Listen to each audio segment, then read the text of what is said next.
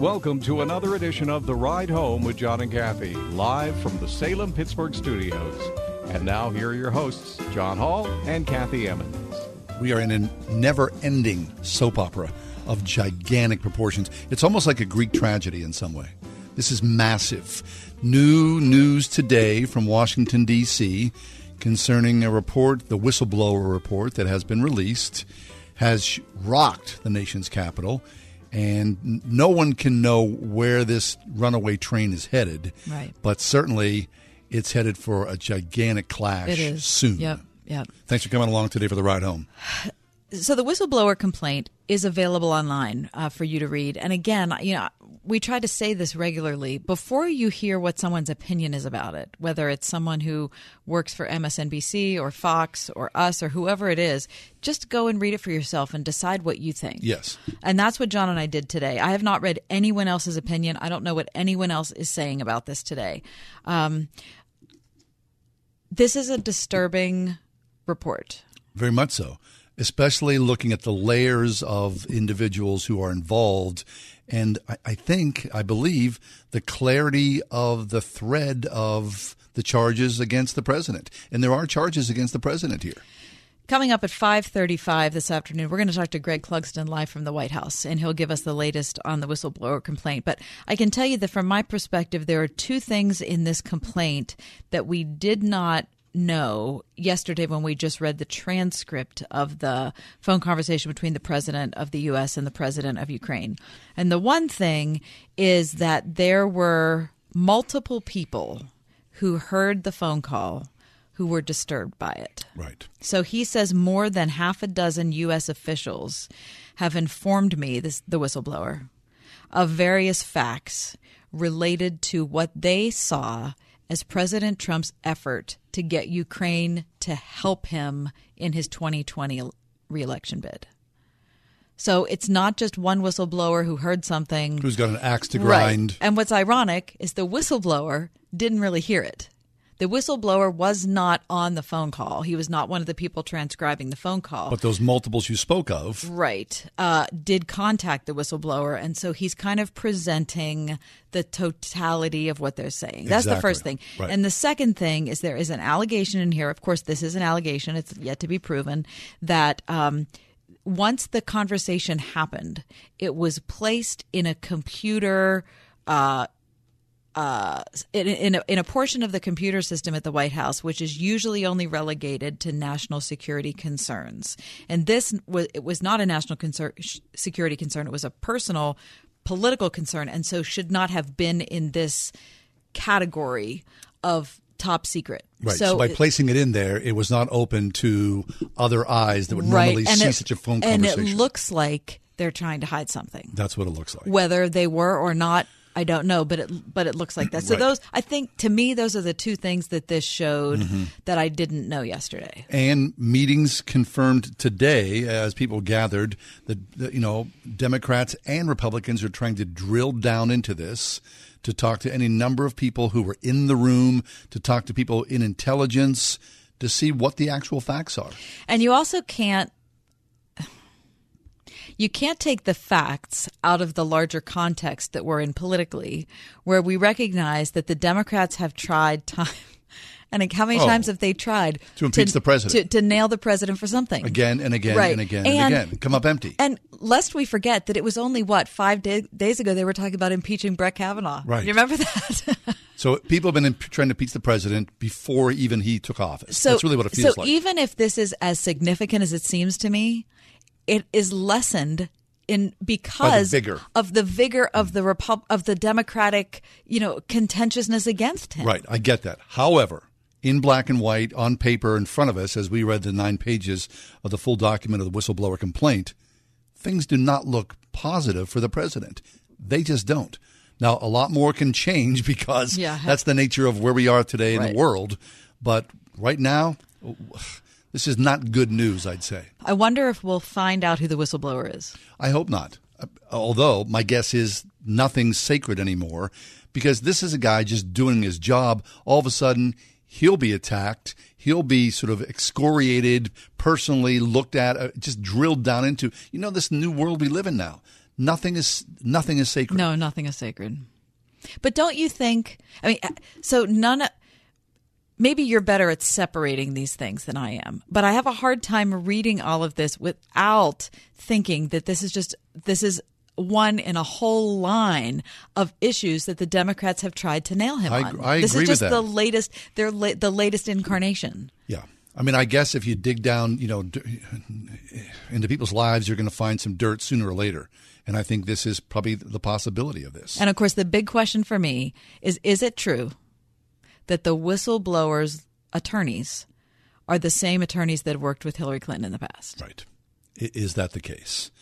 And if that's the case, that was stupid on his or her part. And the president making the ask, and Rudy Giuliani traveling and why? to see. And is it, do presidents always have their personal lawyers that are this intimately involved in relations between countries? I'm not sure about that, about relationships between country, but certainly the president's lawyer, more often than not, is with him on a daily basis, sharing but is, and but exchanging is he, information. But is he traveling without the president? Representing the president, like this says that Giuliani went to Spain and met one on one with a representative That from does not look good. It from look good. Zelensky's government. I mean, do we really have? I mean, he's he's not an elected official. No, he's, not, part of the cabinet. He's the president's personal lawyer, which is different from someone So- from the Justice Department. That's troubling as well. Anyway, Greg Clugston will be with us at 5:40 today to drill down deeper into the uh, the accusations and the drama unfolding into the nation's capital. But coming up next, we'll talk to Jerry Bowyer, editor of Town Hall Finance and one of our favorite guests. What Jesus really said about social justice.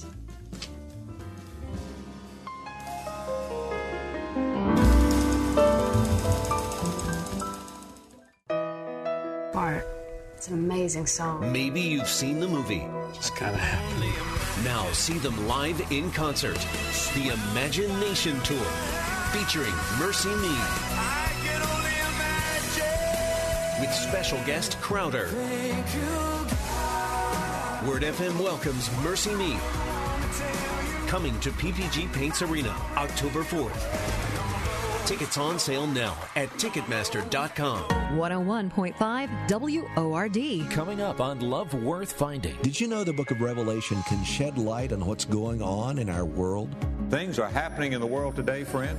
Pick up your Bible with one hand, the newspaper in the other hand, and you can tell that we are living in the closing shadows of the end of an age. The child of God ought not to be in ignorance in these pregnant times in which we are living. Learn from Adrian Rogers' series, The Triumph of the Lamb, this month on Love Worth Finding. Tonight at 11 on 101.5 WORD. Join Pittsburgh Theological Seminary on Tuesday, October 1st at 4 p.m. for the annual McClure Lecture in World Mission and Evangelism. This year's lecture will feature Executive Minister of Serve Globally, Al Tizon. Dr. Tizon's lecture, Lifestyles of the Rich and Faithful, Confronting Classicism in Mission, will be held on the campus of Pittsburgh Theological Seminary, 616 North Highland Avenue in East Liberty. Learn more at pts.edu. If you have an unpaid tax debt to the IRS that you can't pay, please hear this special notice. Specially approved IRS relief programs designed to aid delinquent taxpayers are now in effect that can significantly improve your financial situation. Depending on your circumstances, you may qualify to have your tax problem resolved in your favor and may even have your back taxes reduced by thousands or eliminated entirely. A relief hotline has been established by Community Tax for you to call and see if you qualify at 800 500 5588. If you owe the IRS back taxes that you can't afford to pay, don't let the IRS trick you into thinking you have no way out. Our highly accredited tax professionals will let you know what you qualify for and how much you can save. We may be able to stop all liens, garnishments, levies, and save you thousands. Call and see if you qualify for this taxpayer relief at 800 500 5588. 800 500 5588. That's 800 500 5588. Community Tax. Who's your tax guy? Put your creativity and your marketing degree to work as a digital marketing strategist with Salem Surround. Surround. Unlike a small marketing agency, Salem Surround places a massive amount of tools and support at your disposal so you can be really creative and super competitive as you help Pittsburgh businesses grow. And with our national team at your back, there's no limit to how far you can go. Full and part-time available. Apply now at salemmedia.com slash careers. Salem Surround, a division of Salem Media Group, is an equal opportunity employer. If you said the words social justice to a room full of people, it would scatter people's ideas, their emotions, their feelings about what social justice is or is not. Is social justice a, a Christian tradition? Because it is certainly something now that is um, at the forefront of, of a lot of people's, especially a younger generation's mind. Jerry Bowyer is with us. Jerry is the editor for Town Hall Finance. He's got a, a workout, a, a, book that is in process right now called a uh, working title, What Jesus Really Said About Social Justice. Here today to talk to us about that. Jerry, welcome back to the show. Always a pleasure. So, Jerry, social justice, um, give us a working definition. Uh, justice is things being as they ought to be, and social is um, involving more than one person um, it, probably more than just two, um, but a uh, at a society level.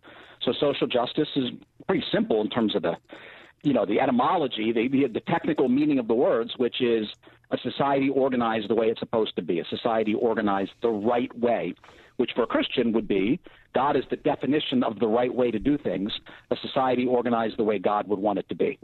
So, seen through the lens of contemporary American politics, social justice is on the left side. It is, and it's very much contested ground. It's just one more, almost every word now uh, that we use, right. uh, you know, has landmines buried in it. Um, my friend Marvin Olasky did a study of the history of the word social justice, uh, which I found helpful. Um, it is a um, 19th century idea put together by conservative Catholics um, as part of the argument against abortion. Uh, and against uh, legalization of abortion. So the idea was that you know Christians, Catholics in particular, these theologians are talking about, but Christians are supposed to act justly. We're supposed to be righteous, but there's also a social side to that. So not only should we not abort our children, uh, but also you know aborting of children should not be something that the law encourages. So the roots of the phrase, like almost everything in our society, are in Christianity. And what happened later is, like over and over again, the secular left stole uh, the phrase and stole the idea and turned it into something very much like the opposite of the original meaning. Really? So, how far is the difference between the original ideas and what the left has done? Well, pretty far. I mean, you've got you know you've got conservative Catholic theologians saying social justice means that we need to. I mean, there was a certain element of justice for the poor, but it's generally a morally conservative idea. Uh, and now what it means is moral relativism and pop Marxism, you know, sort of discount pop Marxism. Mm-hmm. A lot of race hustling and a lot of just stuff that's toxic and that almost nobody listening to us right now thinks is a good thing. But here's my concern. We tend to play um, retreat a lot. So I'm seeing Christians wanting to say, well, they're saying social justice now, so we can't say it anymore. Mm-hmm. Um, and so it's just more ground that we give up. Um, and I think that's a mistake. I do, I, will, I do not concede the word justice to the secular left, and I do not concede the word social to them. So I don't see any reason why we ought to concede social justice. But I think what we need to do is stop reacting to them, reacting to us, and go back to the plumb line. And for the Christian, the plumb line is always Jesus.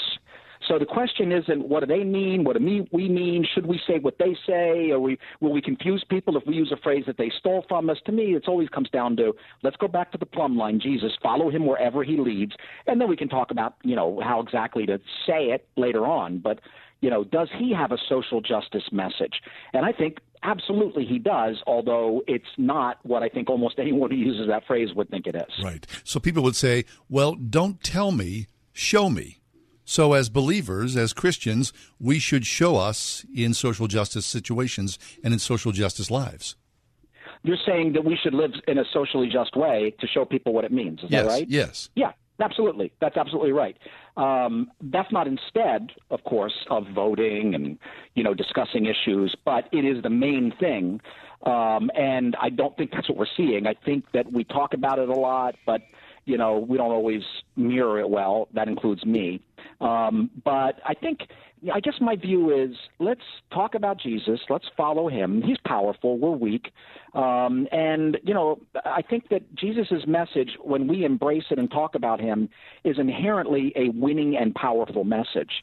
Um, so I wouldn't focus too much on abstractions. I mean, look, the working title is social justice because that's a hot topic. But in some ways, I want to get it out of the hot, you know, yeah, yeah. Um, and get it and get it back to the Gospels, and then sort of see what unfolds there. Mm-hmm. Jerry, um, you you mentioned earlier that we, um, as far as Christians are in retreat when it comes to social justice. And I think you're right about that simply because I, I, I, do think for the average person, when they hear the idea of social justice, that means economic equality. Yeah, I, yes, I think they think that it means that. Of course, um, economic equality is unjust. Um, it's a terribly unjust idea that has the blood of not thousands, not hundreds of thousands, not millions, not tens of millions, but hundreds of millions on its hands. So the idea that justice requires that we take away by force from everybody and redistribute until everybody has the same amount of whatever. Right. Of course, the redistributors they need a little special something, right? I mean, they get to live in, in you know the farmer's house, and you know uh, they're the redistributors, the nomenklatura. They need a little you know, reward for being the vanguard of the revolution. Well, that's a terrible idea. It's, it's, it's something the Bible never endorses, um, and it's something that is incredibly destructive historically. Um, no, justice is people getting what they ought to get. Um, and that usually, for most people, that is tied to are they usefully serving other people in a market? Um, now, some people can't. Some people aren't able to, and so we have the idea of almsgiving and charity um, as an as an example of that. But to to criticize inequality as unjust is to inherently say that equality is a moral equality of outcome rather than equality before the law is a moral imperative. Mm-hmm. But you can't have them both. If you have equality before the law, if everybody starts at the same place, if everyone's under the same set of rules in the game, some will win more than others.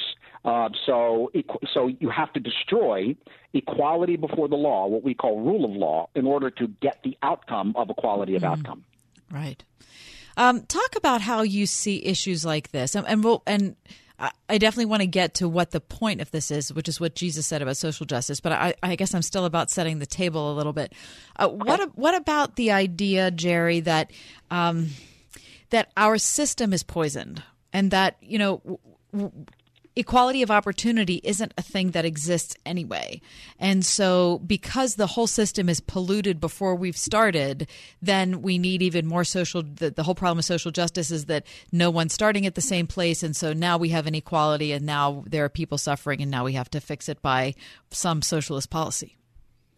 I think that that always makes things worse. I think that they're right that we are already a poisoned society. I think that we do not have equality before the law. Um, I think that there are deep, deep injustices in our society um, that involve disadvantages having to do with place of origin and, and race and access to political power. Um, and I think Jesus thought the same thing about um, his own society uh, from a close reading of his remarks. But it's interesting that he never calls uh, for increase of the power right. of the state. So I think that conservatives have made a mistake um, a big mistake, which is we tend to defend the outcomes of our poisoned system. And a lot of my supply side friends are always saying, "Hey, it's okay. Every, this is great. We've got a free market system, and it's working for everybody." And the answer is no, we don't have a free market system, and it isn't working for everybody.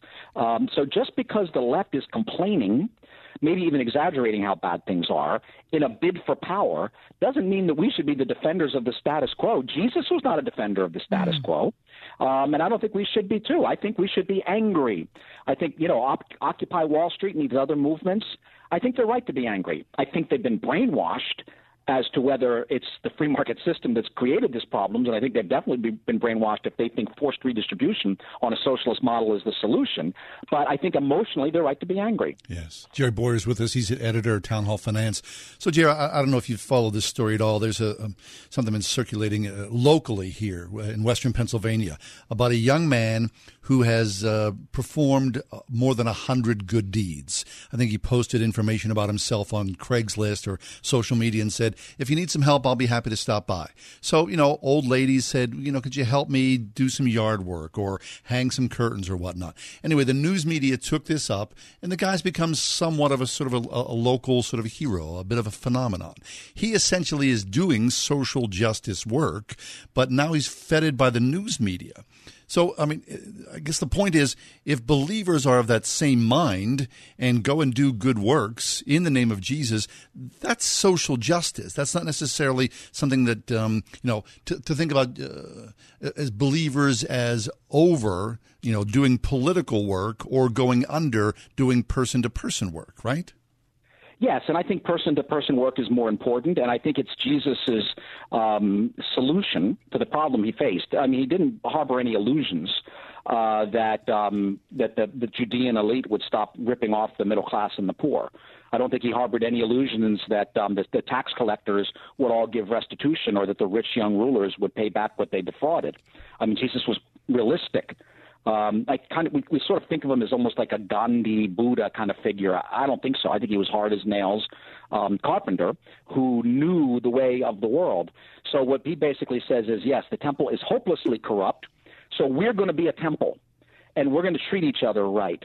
Now, that doesn't mean you don't confront the rulers and, you know, say to Pontius Pilate, you would have no power unless it's given from above, and say to Herod, what you're doing is not right. But we don't wait for politics to change.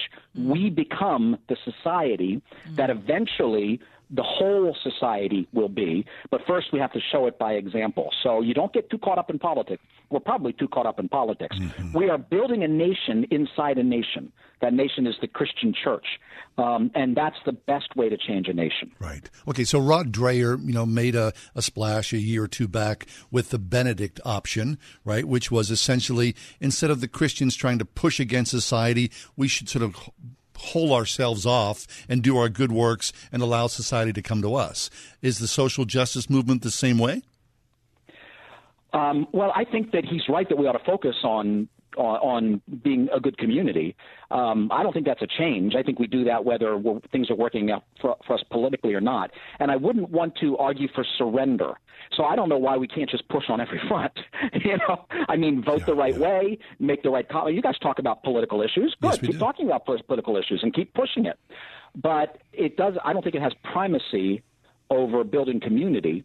Um, and I don't think I don't. I, I mean, if Rod Dreher is saying it used to be that we should push politically, but now we should form little enclaves as a subculture, I would say no. It always is the case that all authority is given to Jesus on heaven and, and in, in heaven and on earth, and that we go ye therefore and disciple the nations, which always means living as the nation that we want them to be, but it also means confronting them and telling them what God requires of them. Jesus is the Messiah, and the Messiah doesn't just tell individuals what to do. The promises of the Messiah is that he would tell the nations what to do as well, which is why he says disciple the nations. So I don't I think that Dreher maybe is kind of giving us a false decision or at least it's played that way, I think we push forward on all fronts. Jerry Bowyer is with us, editor of Town Hall Finance, talking about a forthcoming book that Jerry has just written, What Jesus Really Said About Social Justice. It's a working title. Our conversation continues with Jerry in just a few minutes about social justice and many other things. Stick around.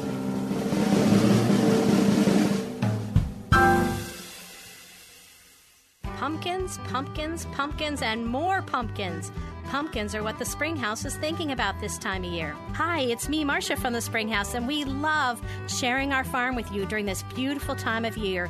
We've got all kinds of fun planned for you and your family to be able to spend the whole day on our farm pumpkin patch hay rides, a petting zoo, giant square bale stack and pipes for sliding, a hay maze and a corn maze, pumpkin picking right out of the field, old time games under a tent up on the hill, and lots more.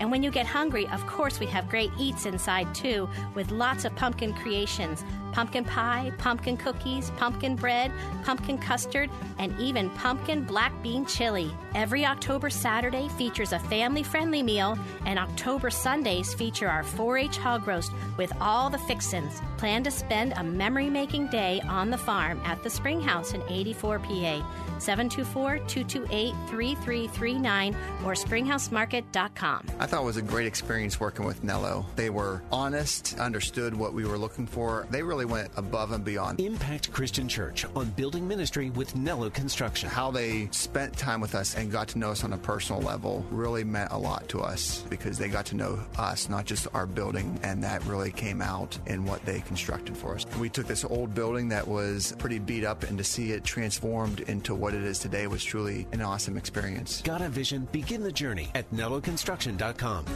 Hi, I'm John Henne from Henne Jewelers. Since 1887, my family has helped people celebrate the most memorable moments in their lives. We are rooted in faith and commit to doing the right thing again and again. We believe in the covenant of marriage and use our To Have and To Hold program to encourage couples as they prepare to spend the rest of their lives together. Please stop into our Shadyside store to learn more or visit hennejewelers.com. Henne Jewelers, your jewelers for life. At Extreme Car and Truck in Bridgeville, find extreme accessories for all your dirty jobs like hauling landscape supplies. Protect your vehicle with spray on bed liners, tonneau covers, WeatherTech floor liners, and more. Say goodbye to dirt and grime inside and out with extreme detailing. Plus, lift kits, electronics, and remote starters. Always a favorite. Extreme Car and Truck in Bridgeville for the extreme in all of us. At extremetruck.net.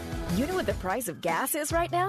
Doesn't matter how many dollars and who cares cents. Get the Easy Pay card at Circle K and save 30 cents a gallon on your first 100 gallons. Then save 6 cents a gallon on every fill up after that. Sign up in store and visit circlek.com slash easypay for more details. This is Kathy Emmons. John and I are grateful for the encouragement we have from all of our advertisers and especially our friends at Grove City College. Thanks to everyone at Grove City for supporting the ride home.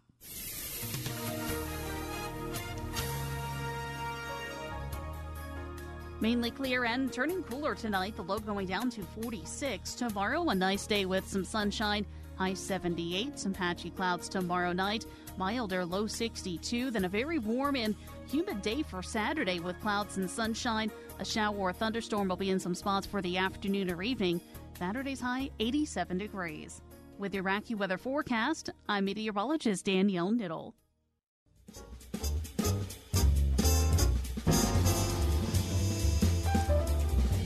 Jerry Bowyer's with us. Jerry is the editor of Town Hall Finance. He's a regular guest on our show.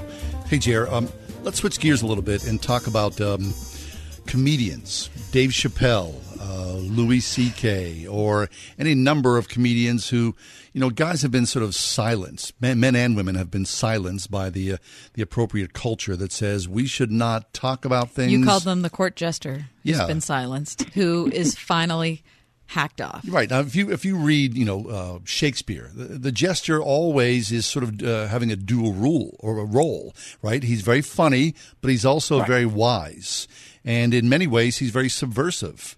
So we found ourselves now with silencing our court jesters, and thankfully, there's been a bit of a backlash. Yeah, I, I think that's right. The court jester in Shakespeare um, is kind of a funny character. In some ways, the prophet in the Old Testament is, to some degree, the court jester. You have Ezekiel doing strange little pantomimes, and Jeremiah. I mean, they were a little weird. Right? Yeah, right. Um, and and they were sort of outside of the normal, and they seem to have been able to get away with a lot.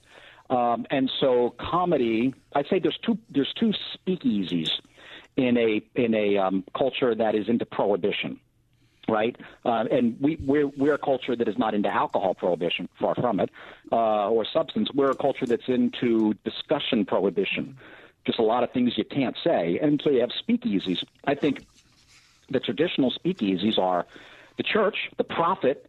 You know, there's a zone where there are the church that can speak in a prophetic role and say things that others can't say, um, or the comedian. Um, and I think right now we're at a time where the comedian is the is the zone of freedom. Um, and what we're seeing is as this what you know people call political correctness or cancel culture someone says something out of line, or you find a tweet from eight years ago, and then Kevin Hart can't host the Oscars, right? Or uh, you know, um, that that uh, the sort of retroactive, you know, go back and judge people by the repressive speech code of today, by what they said years ago, and then essentially try to destroy their career. Exactly. Um, I think you you now that's turned now. Uh, I think Dave Chappelle is a big enough force in comedy that he can pretty much do what he wants and no one's going to cancel him um, because he's a talented comedian he's a pretty vulgar comedian. So I'm not out there saying, "Hey, everybody, you know, gather together your youth group and watch Dave Chappelle." I'm just, Right, talk- right, right. I'm just talking about you know, culture here. Um, that he's angry about the way Louis C.K. was shut down, and Kevin Hart, I think, in particular. What he calls the alphabet people, LGBTQ, are maybe setting themselves up for a backlash. And so I think comedy is now the speakeasy zone. And I saw David Chappelle and then Bill Burr, kind of uh, almost his whole routine was about that stuff. So a lot of the big names in comedy are kind of pushing back on this. So comedy is now the zone where you can speak freely. I, I'm not crazy about that because they're kind of vulgar and can, they can be kind of nihilistic, and that's not the healthiest place. That's just like an outlaw zone. So it's like in all those old sci-fi movies, you know, you go to the, you get away from the dystopia, and there's an outlaw zone where you're free, but there's also a lot of evil stuff going on. I think that we what we need is for the church to be a city of refuge, a place where there really is freedom of speech, which means we have to pioneer how to talk to one another without blowing everything up. And right now, I think a lot of ministers are afraid to talk about issues because they'll blow everything up. Um, and that's it's good to be concerned about that, but the answer is not to just avoid it all; it's to learn how to defuse the bombs. Right. Okay, so then let's talk about uh, Dave Chappelle and the alphabet people, right? The LGBTQ community, because anytime, I- and I believe this is true, most Christians don't know how to engage properly in the conversation. They'll say, Well, I'm a Bible believer. I believe the Bible says that marriage is between a man and a woman. I believe that homosexuality is sinful. We've all, you know, we- we've all been steeped in this conversation. But at the same time, when you look at people who are gay or lesbians or transgender or whatnot, and you know them personally, you see them, you look in their eye, you have conversations, you do see. It's different. It is. You see God's really creation is. Before you. So it's very complex. There's nothing black and white here about it. And I think the church is fearful or clumsy or disengaged or just unable or unwilling to look at this and have a conversation one on one, face to face. Yeah, well, gay people are they're very useful for fundraising for religious conservative causes. Uh, and so there was a lot of kind of histrionic rhetoric. We're not talking about downplaying the Bible. We're not talking about walking away from the clear biblical teaching about you know same-sex relations. We're talking about speaking these truths respectfully or speaking these truths as if we're not really talking about humans. We're just talking about issue objectives, right? They, they, that these people are just, you know, like the dartboards that we can throw darts at to prove that we stand upon the word of God or that it's worth sending us, you know, a check this month, you know, so that we can fight the whatever agenda. Um, and I think that. I, I think the church could get this right. I think the early church got it right. I mean, Jesus dealt with eunuchs um, you know, not directly, but he talked. They're, they're, they're dealt with in the in his in the Gospels. He talks about them. Um, they're dealt with in the prophets, and the early church starts dealing with eunuchs pretty early on. So it, it appears that the church was a safe space for people who d- decided, or somebody else decided, that they were of a different gender. Uh, so it was a safe space that never changed the message to make it safe. Can we be a safe space? That tells the truth. Um, I think we can be because we have been in the past.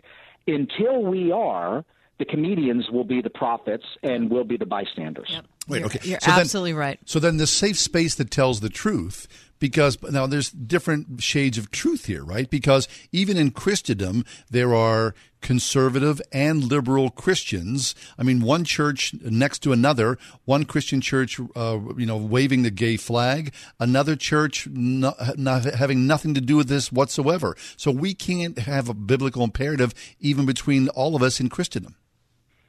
Yeah, that's right. Uh, so one church waves the gay flag, which is really the flag of surrender to the sexual revolution, uh, and another church puts something, you know, out there like God said Adam and Eve, not Adam and Steve, you know, Right, right, kind of like right. an angry edge Scold. to it. Right, scold where no gay person is going to, you know, they're just not going to show up. They feel dehumanized. Whether they are intentionally being dehumanized or not is not the main point pastorally. The main point pastorally is what do they hear? You know, a stray cat showed up at our house last year, and we wanted to help it, and we walked towards the stray cat, and the stray cat ran away. Now, I could say, hey, stray cat, you're completely misunderstanding. We're going to give you food and water. But he couldn't hear, right? Um, so what we had to do is put a little water out and put a little food out little by little. And then there was one day when it was so cold that he would like, okay, I'll come in. And he's been with us ever since. Um, and g- can the church handle the person with the spirit of the stray cat? I mean, this poor guy had probably never had a peaceful day in his life. He had to scrap to live. Um, and it is really tough to be a gay person. Really tough. Yes. Even with a culture that's friendly towards it, it's still really tough. So, do we have the heart where we can like put out the bucket of, put out the little cup of milk, and so have a trust relationship, so that we can really talk? And this stray cat is not allowed out because the last time he was allowed out, he got hit by a car, and now he only has three legs.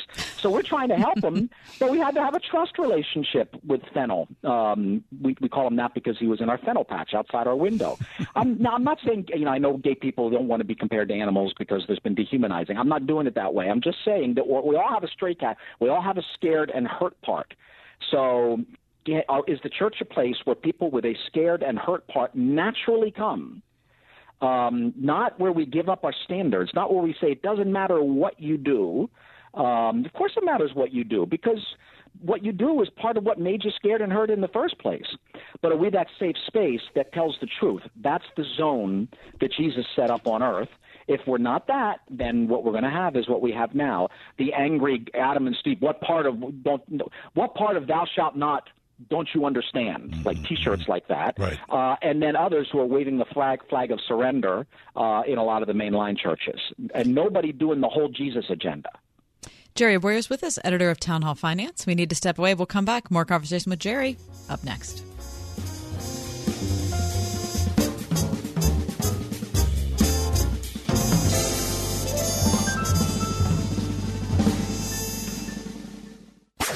One hundred one point five WORD. We want to know more about you. I want to ask you a bunch of questions. Go to our website and take our short, anonymous Word FM listener survey. Answer just a few questions. I've got to concentrate, concentrate. A few easy questions to let us know who you are and how you listen to Word FM. Now the question is, how much cash do you want? How's a hundred bucks? Someone who takes the survey will win $100 cash. Are there any questions? If not, take the listener survey now at wordfm.com slash survey. Join Pittsburgh Theological Seminary on Tuesday, October 1st at 4 p.m. for the annual McClure Lecture in World Mission and Evangelism. This year's lecture will feature Executive Minister of Serve Globally, Al Tizon. Dr. Tizon's lecture, Lifestyles of the Rich and Faithful, Confronting Classicism in Mission, will be held on the campus of Pittsburgh Theological Seminary, 616 North Highland Avenue in East Liberty.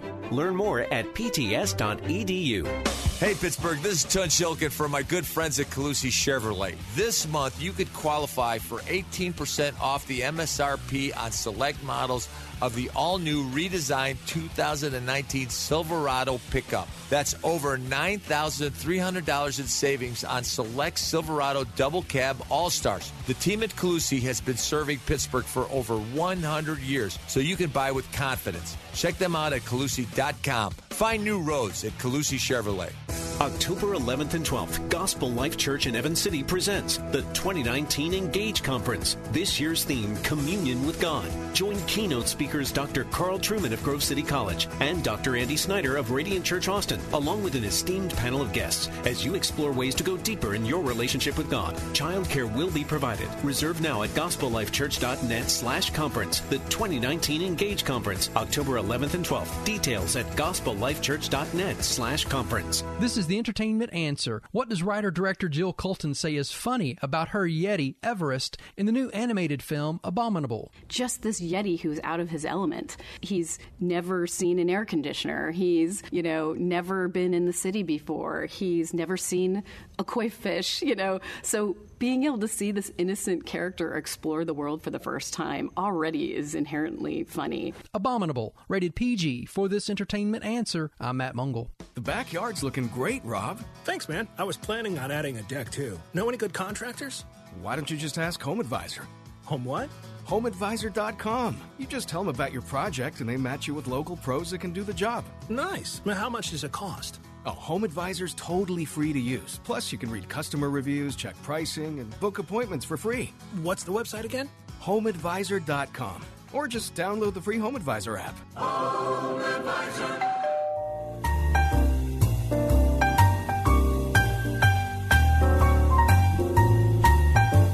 Jerry Bowyer's with us, editor of Town Hall Finance, his monthly slot with us on the ride home. Uh, Jerry, in our last segment, we were talking about uh, comedians as court jesters. And I, I really appreciate that role that they play in society. And I feel like it's desperately needed. You know, over the last, I don't know how long it is, what, five years, we've just seen celebrity pastors fall for any number of reasons, whether it's a power issue, it's a financial issue, it's a sexual issue, or now right. we have you know pastors or worship leaders who are sent, who are falling because they don't you know hold the orthodox belief anymore. And I just wonder if many of us individually get to a place where we don't allow the court jester in our life anymore I wonder if we don't we we're so powerful, we're so influential that there's nobody left who will say, "Wait a minute, what are you doing?" You know, and I and yeah. I wonder about that role and if we're, you know, we've been we've clamped down on what you're allowed to say so much in our culture that at this point the comedians are beyond the court jesters, they're the canary in the coal mine. Yeah, they are, and I, I mean, you're talking about something different, right? Yeah, those are. The, uh, you're right. There's two different things there. Yeah, well, then that's fine. We can talk about either one of them. But within the church, and then within the evangelical branch of the church, right. and then within the mega church branch of the evangelical branch of the church, you have a kind of a celebrity industrial complex. Right. Um, and a whole bunch of people, their livelihood depends on it. So you can't mess with it. You certainly can't have a court gesture. You can't have someone who's saying, "Wait a minute, Pastor, I don't think that's the right way to go." Um, and so there are some inherent limitations to that model. So, am I saying megachurches are bad? No, I'm not saying that. There's lots of ways to do church. All I'm saying is every way has its strong points and its and its weak points. And I think the weak point of the megachurch thing is that you can have a cult of personality that takes itself too seriously, and nobody is really willing to stand up and say to somebody like at Harvest Bible Chapel or whatever, "Hey, wait a minute, senior, senior, senior pastor, mega guy. Um, I have some questions about this. That the culture is definitely not set up for that. Um, and uh, and it's, it's interesting. In some of these, we've even seen the gatekeepers you know, um, the financial accountability gatekeepers and the, you know, this, uh, the good housekeeping seal of approval type agencies, you know, they kind of were along for the ride and they didn't really raise the alarm when there were really, you know, when there's, there's uh, some alarms to be raised. So definitely. Now, see, when that happens, can we really speak to the culture? No, you know, you're I, right. We've lost when, our voice at that point. I was a young guy, yeah, Jim and Jim uh, you know, Bakker and Tammy Faye you know, evangelicalism was really rising as a social phenomenon, and then boom, you get these blow-ups. Um, uh, and at that point, I really think evangelicalism started to really decline as a cultural influence, mm-hmm. and it should have. Jesus said, if you can't handle earthly things, then you can't be expected to handle heavenly things. So we're like really good at preaching, but we're no good at balancing the books, and we double book our hotel rooms. Sorry, by the Jesus standard, we should be shutting up. Right. you know, right, right. We get better at that. Okay, so then that begs the question. So I remember years ago reading um, a book by Donald Miller, right? Um, a million miles in a thousand years or whatnot. Anyway, he tells a story where he goes onto a college campus, a secular college campus, and they set up this um, confession booth. And the, the, the premise is that you know young secular college kids step up to the booth and they think you know that they're supposed to confess, but the fact of the matter is it's a complete turnaround where the evangelicals are confessing their sinfulness to the secular world. So I think that's I think that's worth doing. It could be gimmicked a little bit. So you got to be careful to Yes. you know to not fall into the gimmick of like you know Christians go to the gay pride parade and Right, they right. apologize. It's like are you really apologizing or are you apologizing for other people? Which isn't really a confession of sin. Well, and that puts so if I go to the gay pride parade and I say I'm sorry for what Christians have done to you, but I've been woke for a long time, I'm not really apologizing. I'm not really confessing. I'm lording it over my brothers and sisters in order for like the cheap dopamine of uh, Yeah. you know of you liking me. The so hero. genuine confession is is is great. Um, it, so yes, I like that idea, but I'd also be really careful. Confess your sins. Don't confess the sins of the church, especially ones that you've never committed. And it, uh, it goes into the greater sort of you know cultural conversation today because as the Democrats are ascending you know closer to uh, coalescing a, a candidate, there's been talk about you know reparations and where are we black and white, Christian, non-Christian, you know free man, slave, socially with that conversation because certainly Christians have a stake in the guilt of that as well. Absolutely, we do, uh, and also a big stake in the ending of it, Yes, um, yes. which which is the, probably the more unusual thing. But yes, there is guilt, and Christians were in, were involved with that guilt. I would say there's only one institution that could possibly have that conversation in a constructive way, and it's the Christian church. Yep, the problem is we're divided along racial lines. So, you know, one of the things about this kind of culture of accusation, like these Twitter mobs uh, that are going after you because of your whatever white privilege, privilege or straight privilege or whatever, is in some sense, they've got a piece of the Jesus agenda because Jesus really does ask these penetrating questions. He says we really are sinful, we're really sinful to the heart, and how we talk reflects our sinfulness. But Jesus does it in a redemption mode. So it's like, okay, I'm going to tell you that you're sinning, but I'm also going, but I love you so much, I'll die for you, and you'll feel safe in talking about this openly. What we have with woke culture is Jesus's magnifying glass for sin without Jesus's magnifying glass for love. And in a situation like that, they're going to accuse, accuse, accuse, and we're going to deny, deny, deny, um, and then we'll just get more and more polarized. Only if we had a, a racially united Christian church, we would have a united nation, um, but we don't. So our division becomes their division, and I think it really the, the national division stays intact until the Christian division is healed. Jerry Bowyer, editor of Town Hall Finance. More to come. Stay close on today's edition of The Ride Home.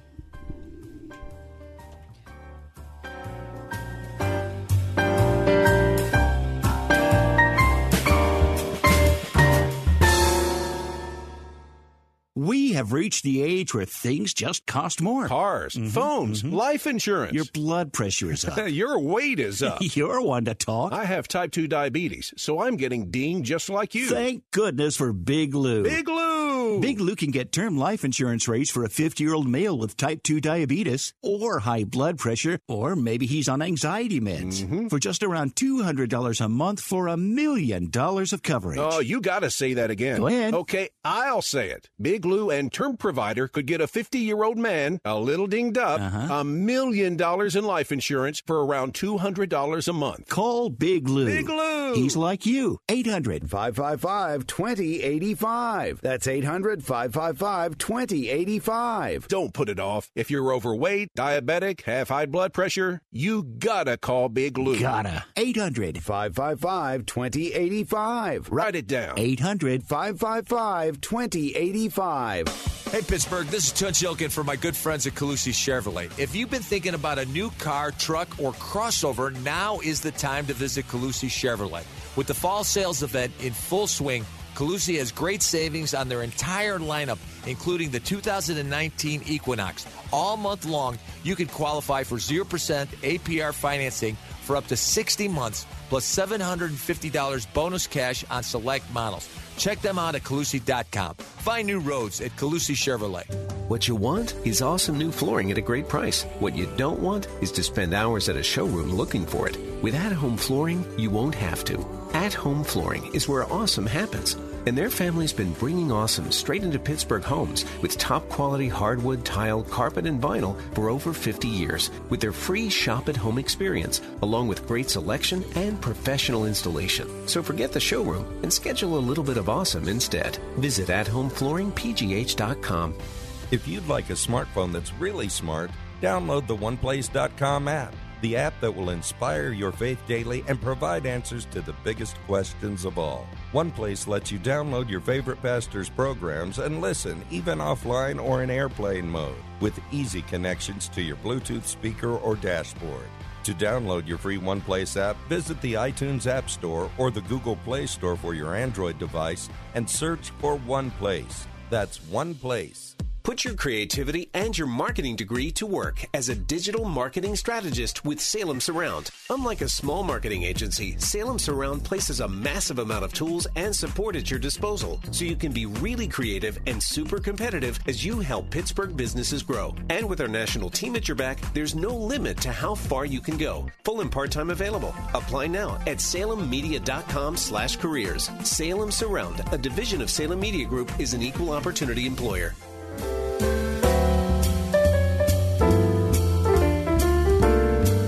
Jerry Bowyers with us, editor of Town Hall Finance.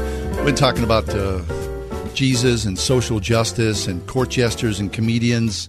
So, uh, I guess it begs the question. Kath and I was talking about we're watching, how we're engaging the world as believers. What's in your queue? Are, are you an active uh, viewer of Netflix and Prime and all that? Yeah, yeah, we, we do our, our, our share of what you know what I what I call watching trash. Um, you know, uh, we work really hard yeah. uh, mentally. There's a lot of computer programming. There's a lot of creating algorithms and doing complex mathematical analysis. And when it gets to be around seven o'clock or eight o'clock at night, I can't handle much more. Right? So yeah. we'll just put, we'll just binge watch something. Um, so we watch kind of the way people watch now. You know, a, a lot of Netflix, a lot of HBO Go, some Hulu, that sort of thing. Right. And, Okay, so- and yes, a lot of Amazon Prime. Okay, so what do you like? Well, you know, it's funny. Um, Susan and I were just talking about this. We, there's a genre that we like that's a really odd genre. And I don't know if people are even going to know what I'm talking about um, for films I'm talking about. Yeah. Uh, and that is riff tracks. Um, do you know what I mean by No. RiffTrax? No, tell us. Okay. RiffTrax. Do you remember um, there used to be a show called MST3K, Mystery Science Theater? Oh, sure, sure, sure. Yeah, yeah. Right. Right. Okay.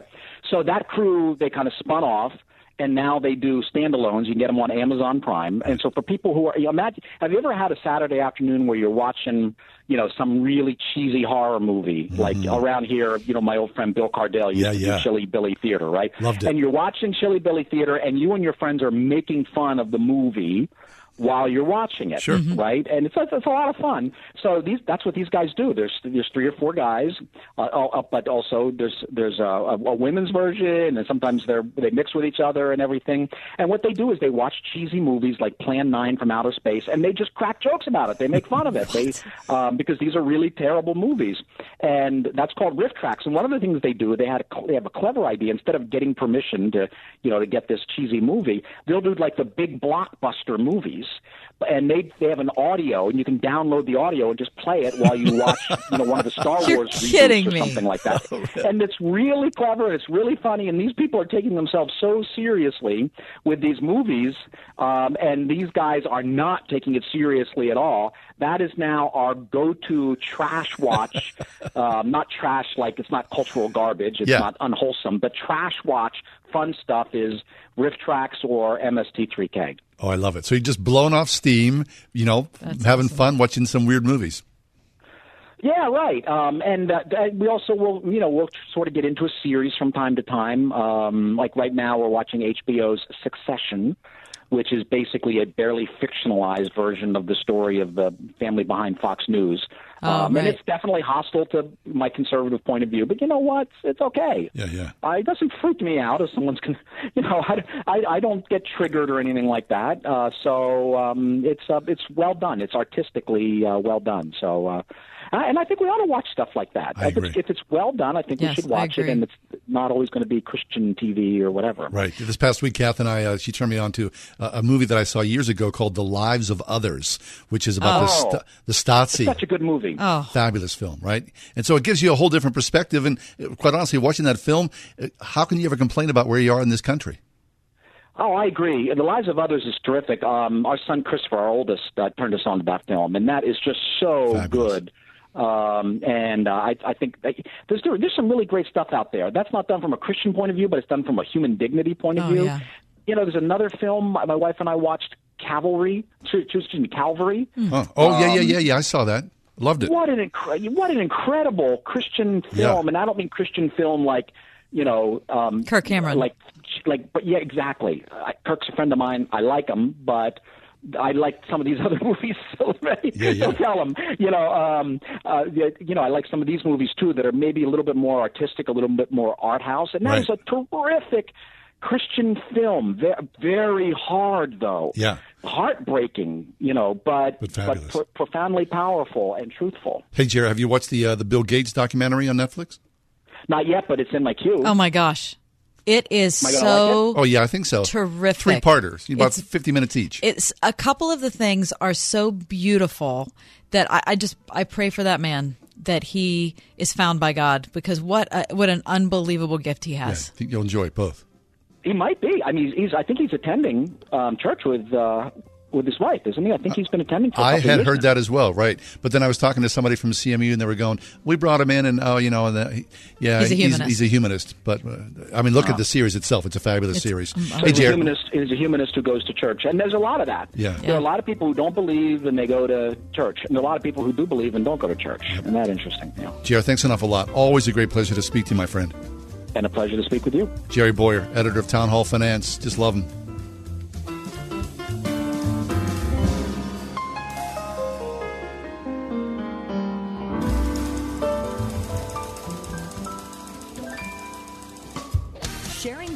Word that changes the world. 101.5 WORD FM, Pittsburgh, a service of Salem Media Group.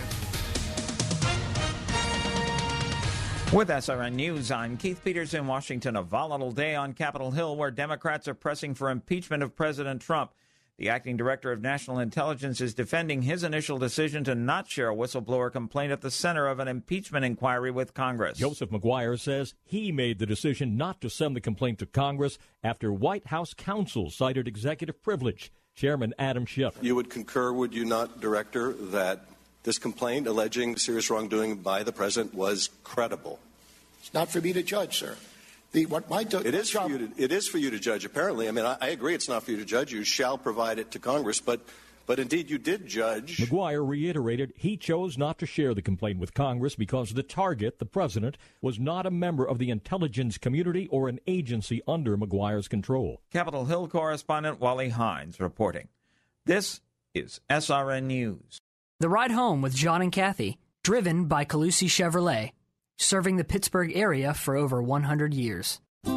If credit card debt has you down, nonprofit Trinity Debt Management can help. Trinity will consolidate your accounts into one easy to manage monthly payment, put a stop to late fees, and drastically reduce your interest. You'll pay thousands less than you originally owed. It's not a loan. It's a way to become debt free and possibly improve your credit score. So call Trinity and talk to a certified counselor. They'll explain their proven program to you with no pressure, just practical solutions and hope for tomorrow. Are you ready to pay off your credit cards in less time for less money?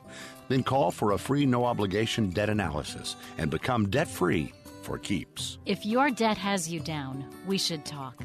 Gather up your bills and call this toll free number for a free, no obligation debt analysis. Call 1 800 990 5496. 1 800 990 5496. That's 1 800 990 5496. Since 1979, Chuck Swindoll has been recognized around the world for his clear Bible teaching, his joyful spirit, and warm expression of God's grace. All this, of course, through the Heritage Radio program known as Insight for Living. But today, this 40 year nonprofit ministry has experienced a challenging financial deficit. Many have personally benefited but have never given. Please prayerfully consider making a generous donation today by calling 800 772 8888 or give online at insight.org slash donate. Once upon a time, customers would find your business with this big, thick book full of phone numbers and competitors' phone numbers. It was a heavy, cumbersome, yellowish looking thing.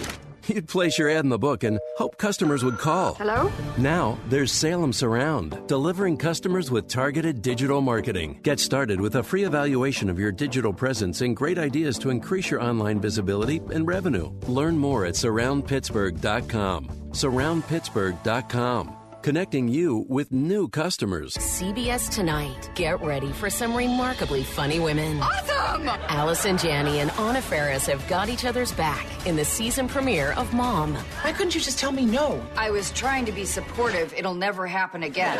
Then Emmy winner Patricia Heaton returns to CBS. I am so excited! In a new comedy about starting over. You're that intern. Yes, I'm the old intern. The series premiere of Carol's second act after the season premiere of Mom, CBS Tonight. From the moment you met, it's as if you were custom made for each other.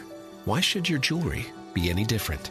Trinity Jewelers is the area's premier designer of custom jewelry that celebrates life's closest relationships, from breathing new life into a family heirloom to crafting a one of a kind original out of nothing but imagination. Trinity's master craftsmen create affordable pieces that tell your own unique story. See how at trinityjewelers.com.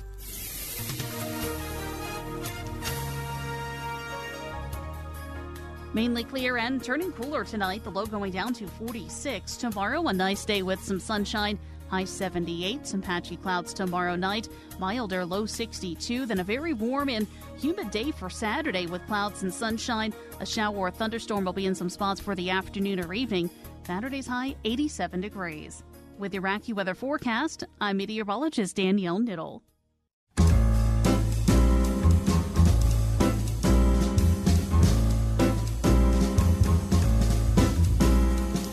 Welcome to another edition of The Ride Home with John and Kathy, live from the Salem Pittsburgh studios. And now, here are your hosts, John Hall and Kathy Emmons.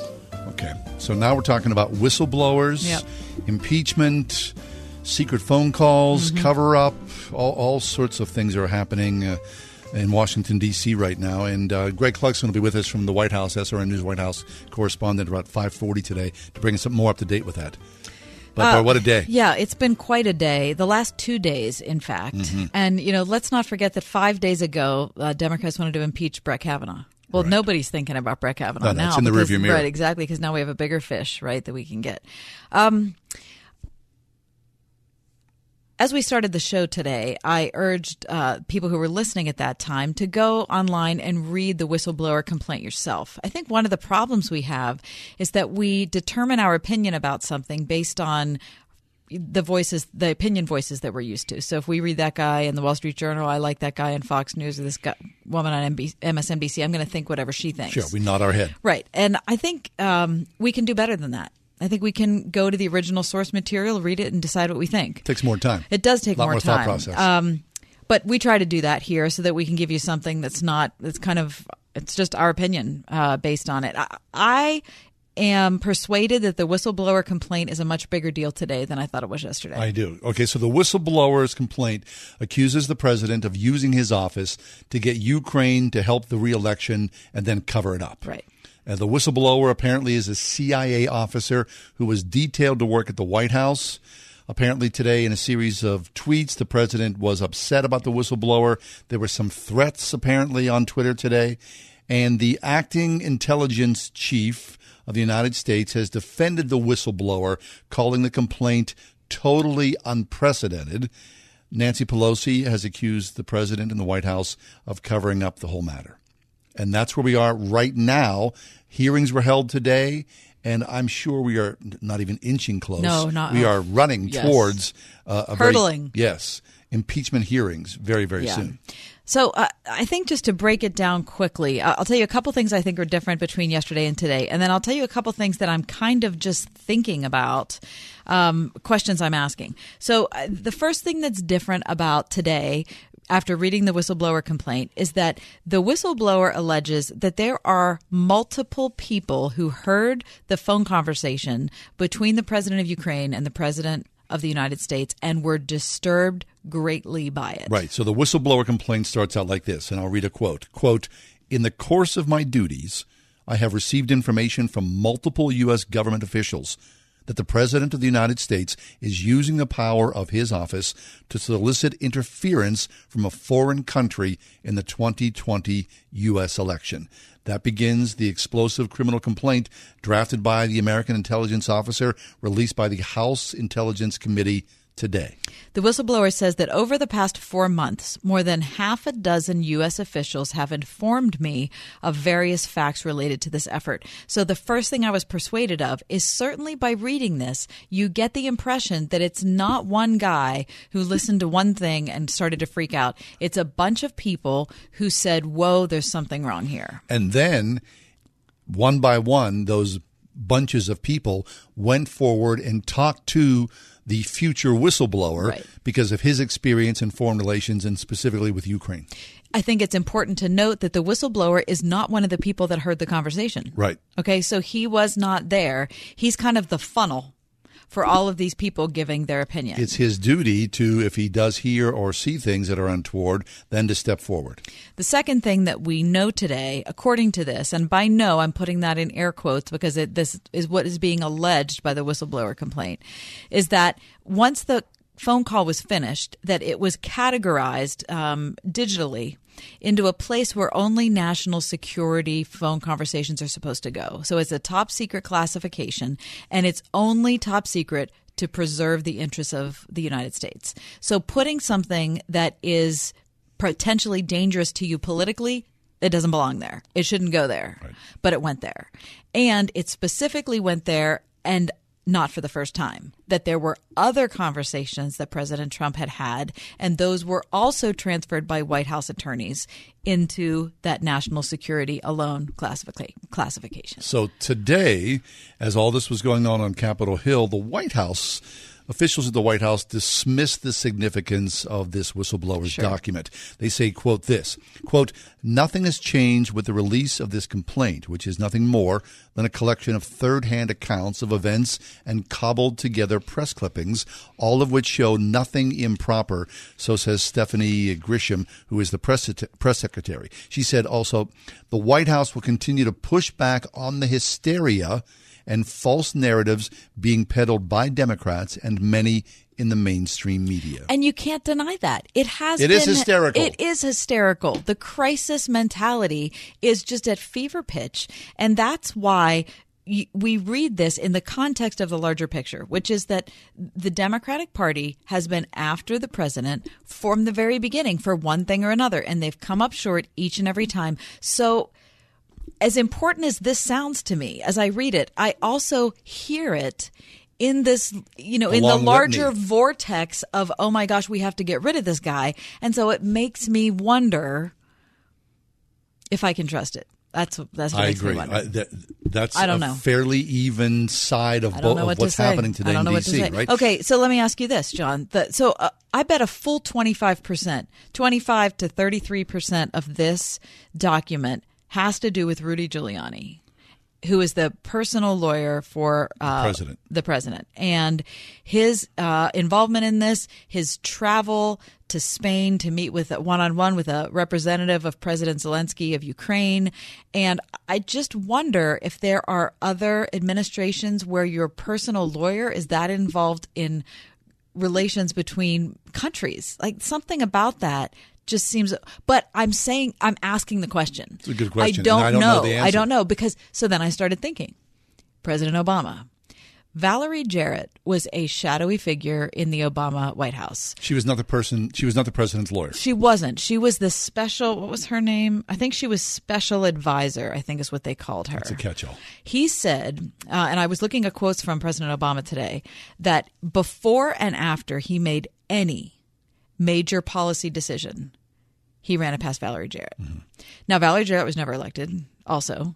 So she's just she's a friend. But she's you have advisors. You have advisors, advisors. right? You have advisors, but she wielded a tremendous amount of power Right. over the presidency without us really knowing about it. So my question is, and I'm, I'm trying to be as fair as I can: Is Giuliani to Trump like Valerie Jarrett to Obama? No, I, I don't think so. I think there's a totally different power structure in place. I really do. Just the fact that Giuliani is Giuliani. I mean, well, Giuliani personality wise, you got a big difference. Well, Giuliani was the hero of 9/11. I mean, seriously, he was in the midst of all that We- horror. we owe that steady man. hand was Yep. incredible, and his continued presence on the national and international stage. He is a very known figure. This is that's the troubling thing for me. I think in, in all this is that as the president was having a phone call with the newly elected president of Ukraine, that you know he tipped his hand, the president did, and said, Well, my personal lawyer will be in touch shortly. And then just a few days later, after that phone call, the president's lawyer flew to Madrid, Spain to have a one on one with representatives of the president of Ukraine. That to me seems untoward. It seems weird. It- It, does. So But then I have to ask the question: Do other presidents do that? I don't know about that. I don't. I can't answer that. It just seems interesting that the president's personal lawyer would do international business with a third party, and just a few days earlier, there'd been a conversation about, "Can you help us? We'll help you." That's all. That's all I'm saying. Believe me, uh, if Giuliani, when he traveled to Madrid, at some point in these impeachment hearings, when these happen, and I believe truly that they will happen very soon, those conversations, those meetings, procured documents from those meetings will be held forth. They'll be called on. Mhm. People will want to Yeah. see those. Right. What was said, what was done. Something was, you know, exchanged there. Personal documents were exchanged. We'll want to see those. The notes, whatever happened. And from my perspective, Giuliani is not a good spokesperson for the president. I don't No, know if anybody not. watches He's him not. on cable TV, but Well, just he the fact might, that he's on cable TV. right? It's just it's too it, it's just way too much. So, So we're like you. Yeah. Right. I don't mean, know. This torrent of information that has come upon us. And, you know, you want the truth to come out. At the same time, I personally, and I think most people, whether you love him or hate him, you want the president to succeed. Right, because you want you- America right. to be first. I do. That's where I stand. So where's the truth? How does this work out? And is this just politics as usual, where the Democrats are going to do anything to impeach this guy, regardless, with sights ahead? Or is the president so desperate he's willing to talk to people outside of the government and try to, you know, rig something for his personal gain? is that what he was really asking? I don't know, but that's the questions. Two sides of this, very complex. Okay, we're going to switch gears. This is politics. You know what? Politics is a uh, as a believer. It's rough. It breaks isn't my it? heart. I know. It makes it so difficult. Gosh. We're going to talk about rural America next. Switching gears here. The ride home with John and Kathy on Word FM, WPIT Radio. 101.5 WORD. Every day we face the temptation to live only in the moment. But this week, Alistair Begg reminds us we need to live each day in light of God's coming kingdom. Hear practical biblical lessons Monday through Friday on Truth for Life with Alistair Begg. Truth for Life with Alistair Begg. Tomorrow morning at 6 on 101.5 WORD. Tired of opening your closet and never finding what you want to wear? We can help. Stitch Fix is a personal styling service that matches you with your own stylist. Someone who listens to what you love and delivers the best clothes for you right to your door. It starts with a simple profile you create in just minutes. Browse through different styles and share notes with your stylist about what you love, what you'd rather avoid, and what you can't live without. For a small $20 styling fee, your clothes are hand selected for you based on your profile and then delivered to you so you can try them on in the comfort of your own home. Pay only for what you keep and send everything else back. Plus, the styling fee is applied to what you keep, and shipping returns and exchanges are always free. With Stitch Fix, you'll get to discover new styles, new brands, and new looks you might not be able to find anywhere else. And everything is hand selected to fit your unique shape and your budget. Discover the stylists and styles that work for you at StitchFix.com. Personal styling for women, men, and kids. StitchFix.com. Personal styling for everybody. How does Eden Christian Academy prepare students for success? Through education that ignites the mind and inspires the spirit, from pre K through 12th grade, through 47 state certified full time teachers, and opportunities in sports, the arts, and service to the community. With results like SAT scores 200 points over the national average. Schedule a tour at any of Eden's three North Hills campuses and see what the area's largest non denominational Christian school has to offer at EdenChristianAcademy.org. At Extreme Car and Truck in Bridgeville, find extreme accessories for all your dirty jobs like hauling landscape supplies. Protect your vehicle with spray on bed liners, tonneau covers, WeatherTech floor liners, and more. Say goodbye to dirt and grime inside and out with extreme detailing. Plus, lift kits, electronics, and remote starters. Always a favorite. Extreme Car and Truck in Bridgeville. For the extreme in all of us. At extremetruck.net. Put your creativity and your marketing degree to work as a digital marketing strategist with Salem Surround. Unlike a small marketing agency, Salem Surround places a massive amount of tools and support at your disposal so you can be really creative and super competitive as you help Pittsburgh businesses grow. And with our national team at your back, there's no limit to how far you can go. Full and part-time available. Apply now at salemmedia.com slash careers. Salem Surround, a division of Salem Media Group, is an equal opportunity employer.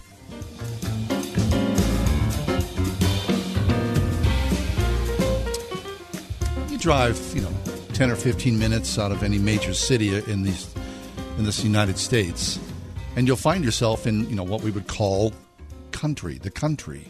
I mean, how many millions and millions of people uh, in Washington D.C. or Hollywood they would call it the flyover states. Right. But the fact of the matter is, it, it still, I believe, is the backbone of this country. And more often than not, they are ignored uh, politically, economically, socially, those people who live in rural America. April Lawson is with us. April is the Associate Director of Weave, the Social Fabric Project at the Aspen Institute, here today to talk to us about rural America. April, welcome back to the show. How are you? Thanks. I'm good. It's great to be back. Always I good. hope Thank we're you. both well. Thank yeah, you, we we're are. both well, April. And, you know, you've brought up something I think is interesting, and I've considered it before that when we talk about rural America, we tend to talk about it like it's one, you know, mono group of people who are pretty much all the same. Exactly, exactly. And I think everybody has, you know, like one or two pictures in their heads of who a rural American, or at Right. least the media seems to have one or two pictures. And it's always like, you know, a white guy who's either a farmer or an out of work manufacturing person. And like, it turns out that rural America is just as diverse as any other part of the country. And to group it all together is, is really kind of ridiculous. Yeah. Um, and and so I, I spent the morning at uh, a presentation by the American Communities Project, which is funded by the Robert Wood Johnson Foundation, and they've just come out with this uh, really good report on rural America and all the different things that that can mean. And so they've uh, the the first thing to say is just what we we've just been saying that it's it's really many different kinds of communities. And so, for example, on the the point about race, uh, they analyzed about 2,000 rural counties, and a quarter of those are more diverse than the national average. Like they have on the the numbers show that they have more immigrants and more people of color than the national average. Um, another thing that came through is that so and actually an example of that. Um, I'm from Kansas, so I I have a, a Sure, a vested interest, right. One of their yeah. Um, and there's a place in Southwest Kansas called Garden City, which is uh, definitely majority minority immigrants, refugees. Very significant isolation from when there were a lot of Somalian refugees uh, a decade or so ago. And, you know, people just make it work. Um, and then there's, of course, the, uh, the what is sometimes called the Black Belt, which is the African American South. And I think a lot of people in cities don't realize that uh, the they think of you know African Americans as people who live in inner cities, when in fact um, there are uh, let's see, it looks like about 300 rural counties from all the way from Maryland to Texas that are primarily African American, and that group is not um, has some of the lowest. Uh, you know, education levels, healthcare levels. There's there's some some serious challenges there, high child poverty, that sort of thing. But I think it's just you know, it's again not what people think of. Um, and then of course there's uh, one of the things that I found interesting about this report is that so at Weave we study what makes communities strong, and for different kinds of places it's different things. Mhm. So. Um, for example, uh, there are a lot of rural Hispanic communities that, again, I think people don't remember are there, and also a lot of rural Mormon communities. And both of those groups have really strong, um, have actually much better uh, sort of community life Yes. than the rest of the country, whether that's rural or urban. Okay, now that is interesting that you bring that up. I just finished a book recently um, by Richard Grant. He's a travel writer, but he, he he wrote a book called Dispatches from Pluto, and it's about his move, if you can believe this, from living in Manhattan to living in the Mississippi Delta. And it, it's like it's like it, it, he went through such a crazy change of environment, circumstance, finance, mm-hmm. Food, everything, moving from one to the other. But it's a fascinating chronicle of how he was able to enter into the community, but also observe it at the same time as an outsider. And the number one thing he noticed is that people of different races get along a lot better in community than he ever mm-hmm. heard from when he was living in Manhattan. Mm-hmm. Totally. Also, I love how much you read, Kathy. I feel like every time I come on, you bring up a book you've been reading. Wonderful. I'm trying to. I'm trying to keep up with you, April. Hardly. I think that you know when people actually live together, and also you know in in so there was a panel and uh, with different mayors and people from different counties, and uh, for basically all of them, they know everybody, right? And when right. you live in a place where you actually know everybody, the it's just the idea that you're going to not talk to somebody. I, I mean, now, I don't want to minimize anything. Clearly, racial divisions are real. Right, and there were and there were significant ones that he chronicles in the book. I'm not trying to paint it like it's just a you know it's a it's a, a, a thing of beauty all the time. I'm just saying it's different than the perspective we right. get. And I know Pittsburgh is kind of seen as midwestern, but I think in a lot of ways right. the whole country is taken up because our media is centered in New York and L.A. Mm-hmm. Um, and so mm-hmm. our the lens we see race relations from truly is the Manhattan perspective and not the Mississippi Delta perspective. Absolutely, absolutely, and it is just different. I think that the, um, you know, like I said, it's a, a quarter of these counties are more diverse than average, and uh, there are places like Alaska is particularly interesting. Um, Anchorage, Alaska, is by some measures the most diverse county in the whole country. Really, and people are shocked by that. Sorry, what really? you say? Yeah, yeah, because they have. It's interesting. They have um, Latino immigrants, African Americans, and then also because there's a lot of military and oil industry there, people just come from all over the place. So huh. Asian immigrants, um, a lot of Native Americans. Uh, so it's yeah, and then you know Houston is another very diverse place, but people are more used to that. Uh, April Lawson is with us. She's the associate director of Weave, the social fabric project at the Aspen Institute. So these communities, these rural communities, April, uh, for people who live in the city, we're sort of we, we do them a disservice, don't we? Absolutely, absolutely. One of the reasons I think this report is so important is that not only do people talk about rural America as though it's one thing, but often that's in the context of like how do we fix rural America, right? There's this narrative, particularly after the 2016 election, of oh, rural America is dying, we need to fix it. And really, I think that in a lot of uh, a lot of aspects of rural America are doing better than the cities. Again, particularly with regard to community, also religion, and yeah, I think we have a lot to learn from them. Excellent. Hey, April, before you leave us, talk, talk to us about Weave. What exactly do you do? Yeah, so Weave, the Social Fabric Project, is all about figuring out uh, how do we make America a country that's really about community again? Because and how do we take you know it's it's interesting because it, a lot of our big social problems actually come from disconnection. So that's you know people don't understand people who are different from them. People are straight up isolated. That's why there's rising suicide rates and mental health problems and all that. And but everywhere you go, there are people who are fixing those problems, and we call those people weavers, and we love them. And they're the people who who make the world go round. And our job is basically to lift those people up and help people um, help the rest of America see them, and hopefully then we will all move to a lifestyle that's a little more like that. Fabulous. Well, keep doing it because we need more of that, don't we? Absolutely. Yeah. Oh. April Lawson, thanks an awful lot. Associate Director of Weave, the Social Fabric Project at the Aspen Institute.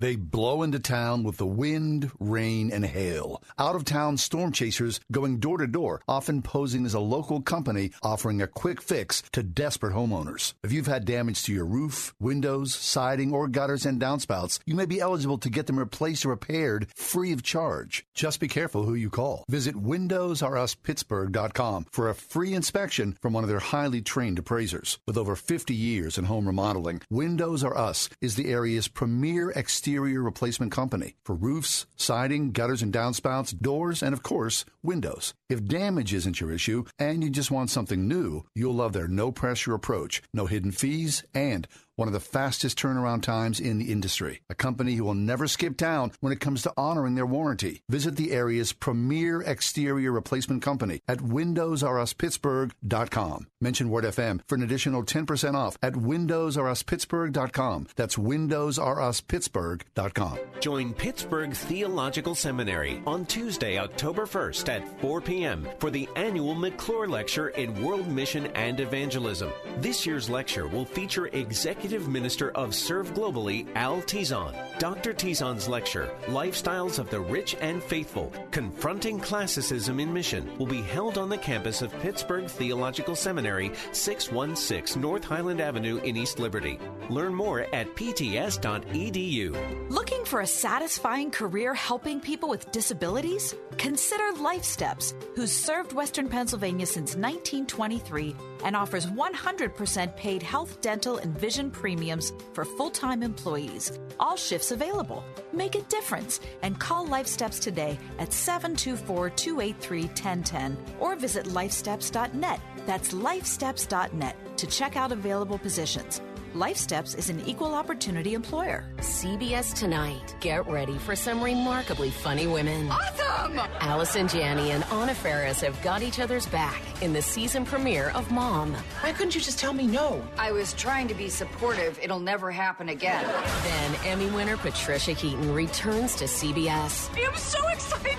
in a new comedy about starting over. You're that intern. Yes, I'm the old intern. The series premiere of Carol's second act after the season premiere of Mom, CBS Tonight. What are you doing to enhance your marriage? We want to be on the same page. Even when that gets tough. Family Life's Weekend to Remember. It was one of like the best weekends ever. We just want to soak in all this knowledge. It's fun and practical. The Weekend to Remember is coming to the Pittsburgh Marriott North November 1st and the 8th. Just do it because you're going to get something good out of this. Wow, this is really making a difference. Take your marriage from good to great. Visit weekendtoremember.com.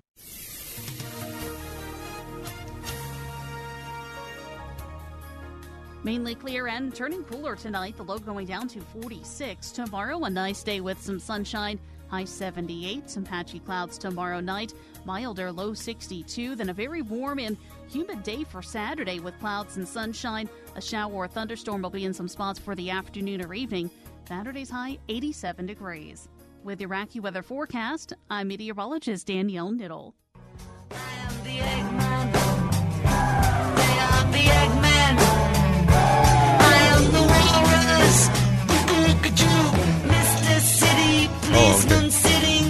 Okay, walruses can be dangerous, people. You think? Yes. Listen, They look powerful. listen. CBS News reports today that scientists were aboard a Russian Navy tugboat known as the Altai. They were on an expedition to the Franz Joseph Land archipelago in the Arctic Ocean this week. Nice. Russian scientists on a tugboat. Exactly, exactly. Sounds So- like the beginning of a So they're doing their thing. yeah, It is. yeah. There were a couple Russian on a tugboat, um, and then Joe Biden showed up. No, okay. They boarded a small rubber landing craft and they were going to the shore. So they Mhm. left their tugboat out a certain way, Sure, as you would, onto the s- as you would do, Right. right? Um, and you would get in your little rush, your little rubber thing, and then you would go into and into land. The dinghy. Well, en route to the shore, to their interesting, potentially interesting study of flora and fauna, Mm-hmm. a female walrus attacked them. Wait, and sunk the vessel. What? what? Gone. Really? Gone. Wait, wait, not the tugboat, but the dinghy. Exactly. I mean, it was. It's it's it, it's larger than a Sure dinghy. it It's not like a little thing where you got one guy, you know, No, holding no. the outboard. It Uh, probably no, holds no, 10 people or right, so. maybe even twenty people. Holy smokes. So a walrus, what, bit into this thing? The, it, all it says is that the walrus, the female walrus, was protecting its cubs and attacked an expedition boat. Um, after the mother walrus saw the Russian military flying a drone above a group of walruses on a nearby beach to take scientific photographs.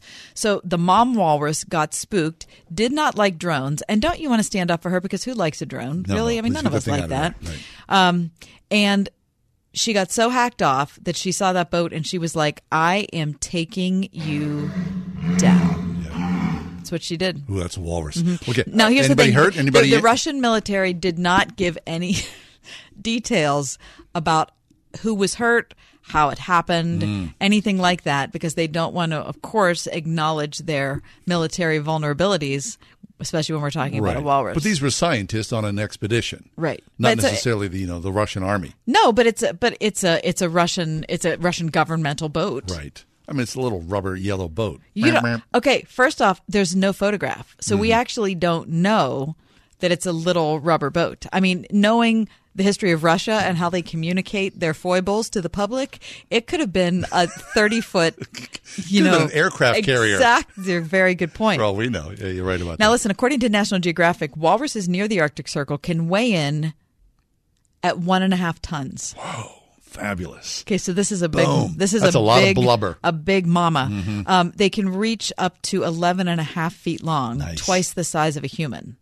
Oh, that, that's intimidating. Do you imagine seeing Listen, that? I had a friend who went to the walrus. went to the Galapagos Islands. Oh yeah. and he was a kid and he went with his family and his brother saw a walrus and his brother decided to be a stupid american kid and go up and kind of you know Try to pet it? no taunt Oh, jeez. Listen he said lit, he said i'm not kidding you when i'm telling you that i almost watched my brother die I bet. because he said walruses move incredibly fast Yeah, on, yeah. The, on the on land i'm sure they move fast in the water too but he said they didn't expect how fast it would move on land Wait, so you go to the Galapagos Islands? Right, to be like this responsible American family that cares about the history of the earth Some and the environment. Your kid ends up Harassing. taunting a walrus. Right. Okay. Hey, before uh, okay, I wanted to looking at the mailbox here today. Oh, something came our in. mailbox? that- yeah, this concerns you. We've just got a couple of minutes, but listen to this. Uh, this is from Sandy. Sandy says this. Um, Hello, I listen to you occasionally and like your show. A couple of weeks ago, Kathy, Kathy sad- sadly brought to my attention the word "ama." Amana. Amana, as in You- I'm going to go wash my car. U M M I N A. Now she- Amana. or I'm going to pray for you. I was horrified at this introduction as I suddenly became aware that I use it too. And since, since the segment aired, I catch myself using it several times a day. No. I'm trying desperately to stop. Mm. It's hard. Mhm. Thank you for calling this incorrigible word to a level of consciousness Mhm. I can no longer ignore. Any suggestions on how to stop would be really appreciated. Thanks for your show. You're all great. Thank I've you. got nothing for you. No, no, no. I'm telling you, I heard about it. I still keep doing it. No, no, but you had the post-it note in front of you. It's still happening. I had the post-it note in front of me on the air because I'm trying to be a broadcast professional. Mm. Right. What I'm gonna- happens when I'm at home and it's 10:30 p.m.? still pops out. I'm gonna go get something I'm to gonna- drink. Maybe you need like a little pin, like you know, like a you can manufacture just a little pin with the word "amana" on it. Yeah, like with a, with a taunt you. line through it. Right. Like stop it. Mhm. Now my family, we're all on each other about it. So this I'm is gonna- this they all is- say it together? We're- no, we're all trying to ha- help each other to stop saying it. Okay. But the problem is that we're bad. Yes, you are. I'm gonna. I'm gonna leave now. I, I'm and- gonna go take a break. Okay, and uh, we're gonna go to the White House. Greg Clugston joins us from SRN News in just a few minutes. The latest on President Trump, Joe Biden, impeachment, and all that jazz want to 101.5 WORD. Getting ready for the big Word FM MercyMe concert October 4th with a MercyMe Spotlight Weekend. MercyMe, Mercy Me, I really like a lot. Hear all their biggest hits all weekend long. And Sunday afternoon, win their music and concert tickets too. I'm so excited. We're giving away tickets to see MercyMe at PPG Paints Arena, MercyMe CDs, and a MercyMe music library. Just tune in, listen. MercyMe in the Spotlight and MercyMe giveaways on Sunday. Brought to you by Nello Construction and Trinity Jewelers on 101.5 WORD. You've all helped build My Pillow into the amazing company that it is today. Now, Mike Lindell, the inventor and CEO of My Pillow, wants to give back to word listeners everywhere. You can get deep discounts on all My Pillow products if you go to mypillow.com right now and click on the new radio listener specials. Now you can get deep discounts on My Pillows, mattress toppers, bed sheets, and so much more. For example, My Pillow is bringing back their popular BOGO offer for all My Pillows. That's right. Buy one My Pillow, get another absolutely free. Remember, all My Pillow products come with a 60-day money-back guarantee and 10-year warranty. It's My Pillow's way of saying thank you for all your support. Just go to mypillow.com, click on the new radio listener specials and get deep discounts on all My Pillow products including the buy one get one free for all My Pillows. Enter promo code WORD or call 800 391 0954 for these great radio specials. That's 800 391 0954 or mypillow.com. Promo code WORD. Nello was very easy to work with. Impact Christian Church on building ministry with Nello Construction. We had become aware of several churches that are using their building during the week as a community center, and we wanted to go that direction. They were able to grasp that, make suggestions that helped us along the way, and they were conscious of our financial constraints and were really good at helping us to see ways that we could do that within our budget, but within the space that we were developing. Got a vision? Begin the journey at NelloConstruction.com. One of your favorite programs is facing a financial deadline, and Chuck Swindoll needs to hear from you. You have my word. Every dollar you donate to Insight for Living Ministries is stewarded with utmost care. Can I count on you to do your part? To respond to the urgent need at Insight for Living, give a donation right now. Call 800 772 8888 or go online to insight.org. We're surrounded by noise, bombarded by information, messages struggling to get attention. So many ways to reach customers. Your message needs to cut through and stand out. For the resources and know how to make it all work, there's Salem Surround. Get started with a free evaluation of your digital presence and some great ideas to increase your online visibility and revenue. Learn more at surroundpittsburgh.com. Surroundpittsburgh.com, connecting you with new customers. Greg Clugston is with us from SRN News, where he is the White House correspondent. We're checking in today about the breaking news happening in D.C. about the CIA, the whistleblower, President Trump's impeachment. Greg, there's a lot to juggle in today's news, isn't it? Hi, John. Hi, Kathy. Yeah, there's a lot going on, and it's been a very dizzying uh, week of fast paced activity here in Washington. We had, uh, within the last 30 hours or so, essentially two documents come out. Uh, from from the U.S. government, we had from the White House yesterday, as we talked about this this letter. This uh, it wasn't a letter; it was really a, a summary, a rough transcript of the phone call that President Trump had in July with the Ukrainian president.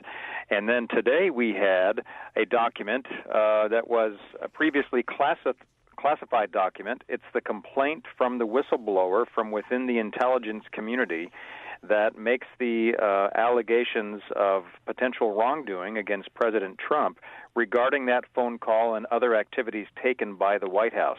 And so there were hearings on Capitol Hill that had the director of national intelligence talking about all of this information today. So it's been a fast paced, uh, as I mentioned, a couple of days. What's interesting is the hearing today was not an impeachment hearing, even though an impeachment inquiry is now formally underway in the House. Uh, it was really talking more about process and why this whistleblower complaint was delayed in, in being presented to Congress, which has uh, rightful oversight of this kind of information. So, the acting director of national intelligence is Joseph Maguire. And so, as he testified today, talk about what the exchange was like.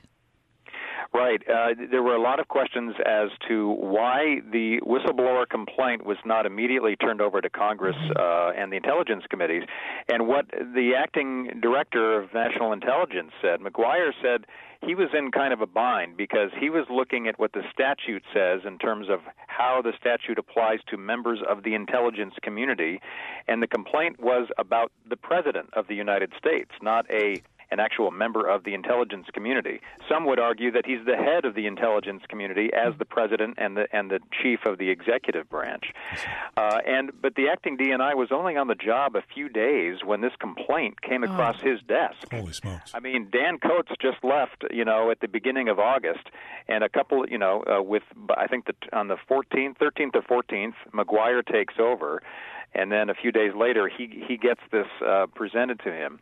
So what's interesting is, first of all, when you look at the at the whistleblower complaint, which was made public at about 9:45 this morning, uh, essentially this unnamed individual who was the whistleblower says that the White House. Uh, uh, that that the president was essentially in that phone call trying to pressure uh, and and use his power of the presidency uh, in in a way that was uh, was not right in the eyes of the whistleblower. But then went on to say that the White House tried to lock down information about that call mm-hmm. by placing notes and transcripts of the call in a separate computer system than is normally done, and that there were talks among White House officials about how not to let that information get out, presumably because even White House officials knew that the conversation might be problematic.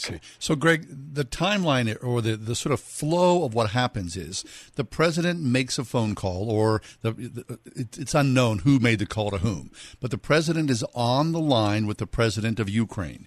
They have a conversation, some pleasantries are exchanged, and then in the details of the transcript, the president supposedly makes a quid quo pro um, you know, offer, hey, you do this, we'll do that. The phone call is ended, but while the phone call was happening, any number of people listening to the phone call as well, taking notes, an official sort of transcript is already in place. The president is accused of burying that someplace within the cyber system within the White House until the whistleblower comes forth a month or so later and says, hey, something's not right here. Is that basically it? Yeah, the whistleblower complaint was uh, is dated August 12th, I believe. So this would have been within a couple of weeks uh, after the phone call um, at least the, the letter that's dated, uh, the letter that's written to members of Congress, the chairs of the House and the Senate Intelligence Committees, was dated August 12th. I see. And this phone call took place on the 25th of July. But it's pretty so, common, Greg. I'm sorry. It's pretty common that any number of people, six, yes. eight, ten people, listen to the president's phone calls. That's right. That's right. And as we talked about, I think maybe yesterday, um, it's common because you have experts within any administration and National Security Council and State Department and the intelligence community different, that deal with different parts and regions of the world. So if you're talking to a leader of Ukraine in Eastern Europe, you're going to have Eastern European experts who are on the administration staff, um, often as a part of listening in on those phone conversations. So then, this whistleblower, he was on the line because he was uh, somewhat of an expert on Ukraine okay, and well, part of the CIA. Uh, not exactly, because this is this is also what we learned in the whistleblower complaint document today. The whistleblower writes, "I was not a direct Mm-hmm. witness to most of the events described. However, I found my colleagues' accounts of these events to be credible. More than half a dozen U.S. officials have informed me of various facts related to this effort regarding the cover-up and and the efforts on Ukraine." Right, which is which I think are one of the two things that we know today that we didn't know yesterday after just reading the transcript. Yes. So it seems to me that the first thing we know is that according to the whistleblower, he says over the past four months, more than half a dozen U.S. officials have informed me of various facts related to the fact that the president of the U.S. is using the power of his office to get interference from a foreign country into the U.S. elections. So he's saying that more than six people have contact, or more than yeah, more than six people have told him that they believe this is what's happening. But the second thing we know is what you alluded to before, which is the fact that the White House lawyers are the ones that decided to try to hide this conversation in a top secret um, computerized classification which would not which would only be normally for national security related items Not public record. That's that's right. So we th- those are two key facts. What's interesting b- about the acknowledgement by the whistleblower about not being a direct witness to, for example, the phone call and some of these other events inside inside the White House complex.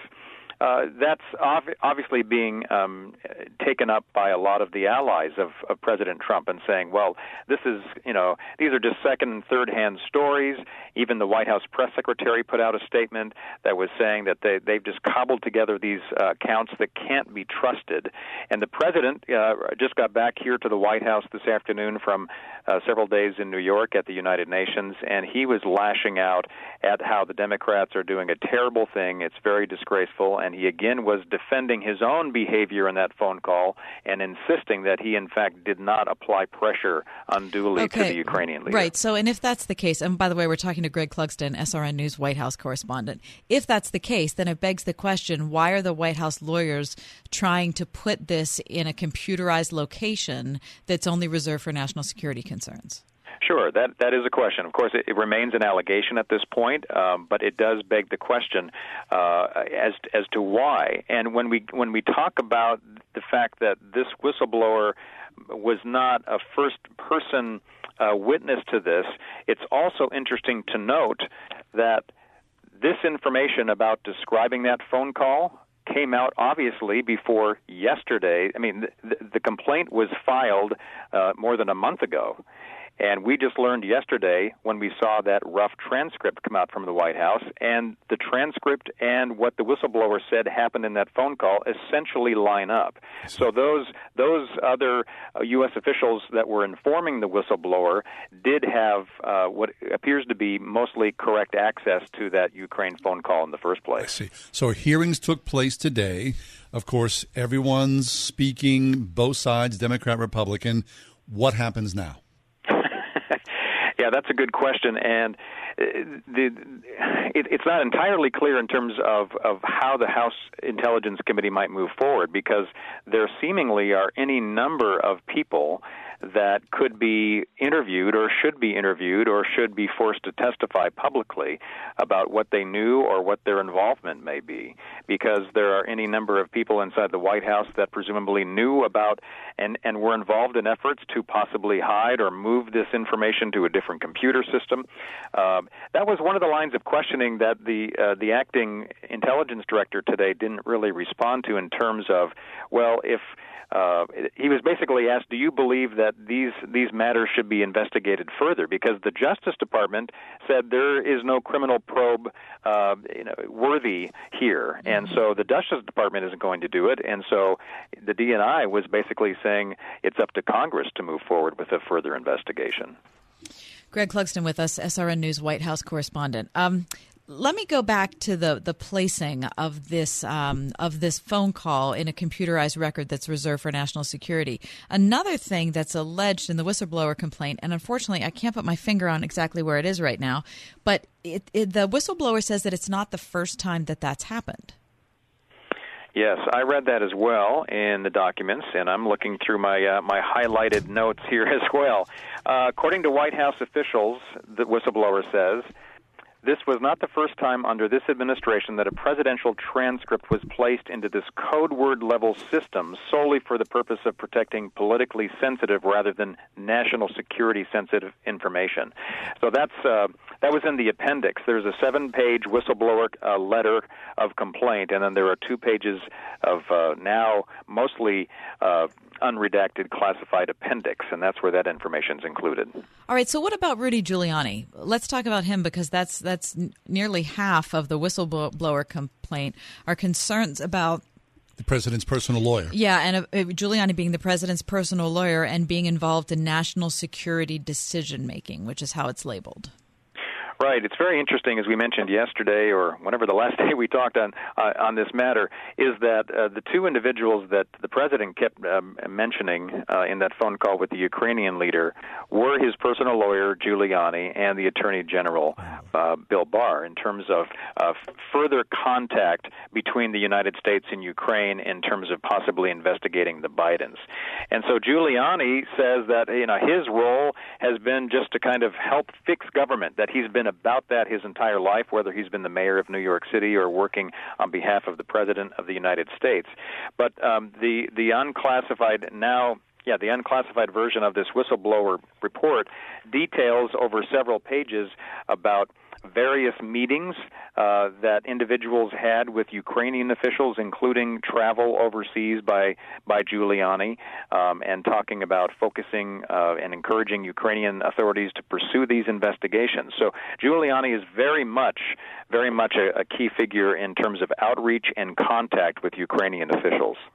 Okay, last question for you, Greg. Uh, tell us about how the the hearing ended with nation, with the acting director of national intelligence, Joseph Maguire. Um, was it said we're going to investigate further why this wasn't brought to Congress earlier, or is that just something that's already water under the bridge? Yeah, it ended with having the Democratic chairman Adam Schiff uh, go, go back to a, a line of questioning of Maguire before he left. And that, to, you know, the bottom line to your question, the bottom line answer to your question is that uh, it was not really spelled out exactly what the next investigative steps might be. Although Schiff was was putting out possible answers or you know lines of questioning there for Maguire.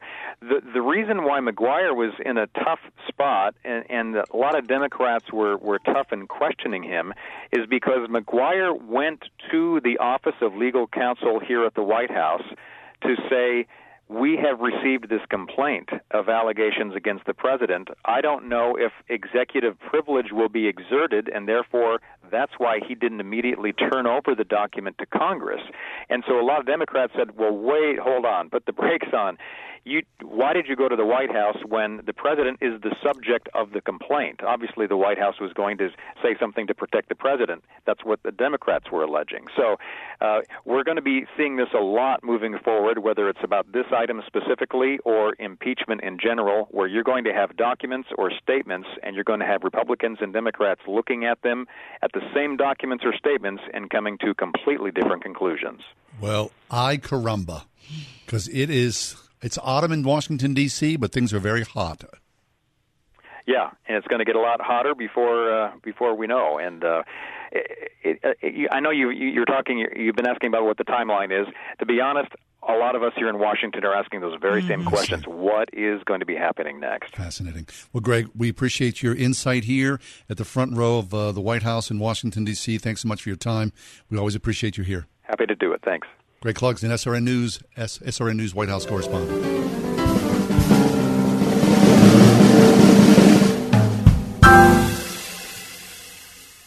They blow into town with the wind, rain, and hail. Out of town storm chasers going door to door, often posing as a local company offering a quick fix to desperate homeowners. If you've had damage to your roof, windows, siding, or gutters and downspouts, you may be eligible to get them replaced or repaired free of charge. Just be careful who you call. Visit WindowsRUsPittsburgh.com for a free inspection from one of their highly trained appraisers. With over 50 years in home remodeling, Windows R Us is the area's premier exterior replacement replacement company for roofs, siding, gutters and downspouts, doors, and of course, windows. If damage isn't your issue and you just want something new, you'll love their no pressure approach, no hidden fees, and one of the fastest turnaround times in the industry. A company who will never skip town when it comes to honoring their warranty. Visit the area's premier exterior replacement company at WindowsRUsPittsburgh.com. Mention Word FM for an additional 10% off at WindowsRUsPittsburgh.com. That's WindowsRUsPittsburgh.com. Hey, Pittsburgh, this is Tunch Ilkin from my good friends at Colussy Chevrolet. This month, you could qualify for 18% off the MSRP on select models of the all new redesigned 2019 Silverado pickup. That's over $9,300 in savings on select Silverado double cab All Stars. The team at Colussy has been serving Pittsburgh for over 100 years, so you can buy with confidence. Check them out at Colussy.com. Find new roads at Colussy Chevrolet.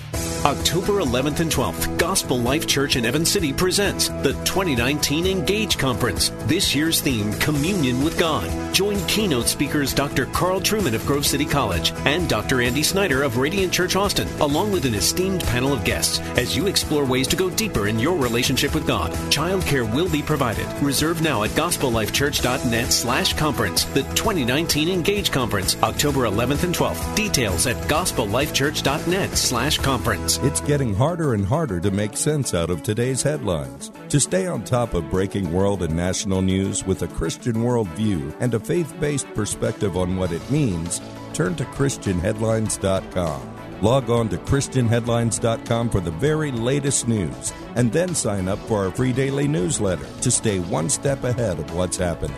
Get out of the mainstream media rut with top news and positive headlines every day with ChristianHeadlines.com. Indeed, used by over 3 million businesses for hiring, where business owners and HR professionals can post job openings with screener questions, then sort, review, and communicate with candidates from an online dashboard. Learn more at Indeed.com slash hire. Dentistry, in my opinion, shouldn't be a fear-inducing experience. And it really, I think, goes a long way for patients when I'm able to develop that one-on-one relationship with them. Exceptional dentistry meets compassionate care care at stockfamilydentistry.com.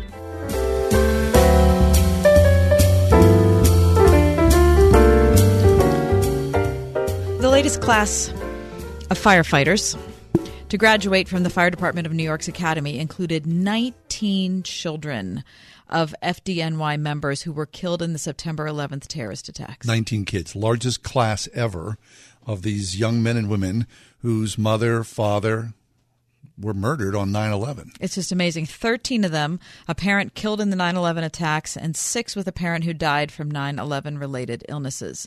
The class also included two firefighters with a parent who died in another line of duty incident for a total of 21 legacy firefighters Don't the official said i love this story i'm reading from the new york times an article by ben chapman it says quote they're honoring their fallen loved ones they're continuing their family's legacy of service and making all of us immensely proud said um, fdny commissioner daniel nigro during the ceremony So 18 years ago, a lot of these kids were 2 3 years old, right? lost their mom or dad and the entire time they grew up, right? They heard the stories, saw the photos, but never knew their mother or father who Mm-hmm. was killed on that morning.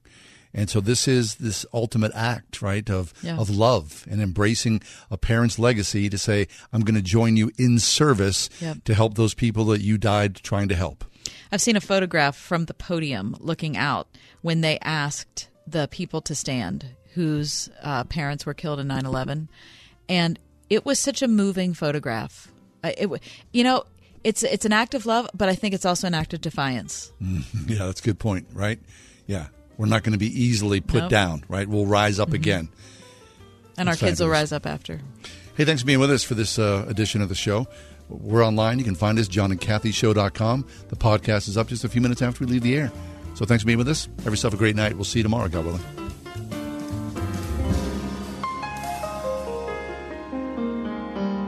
The Ride Home with John and Kathy, a production of Salem Media Group.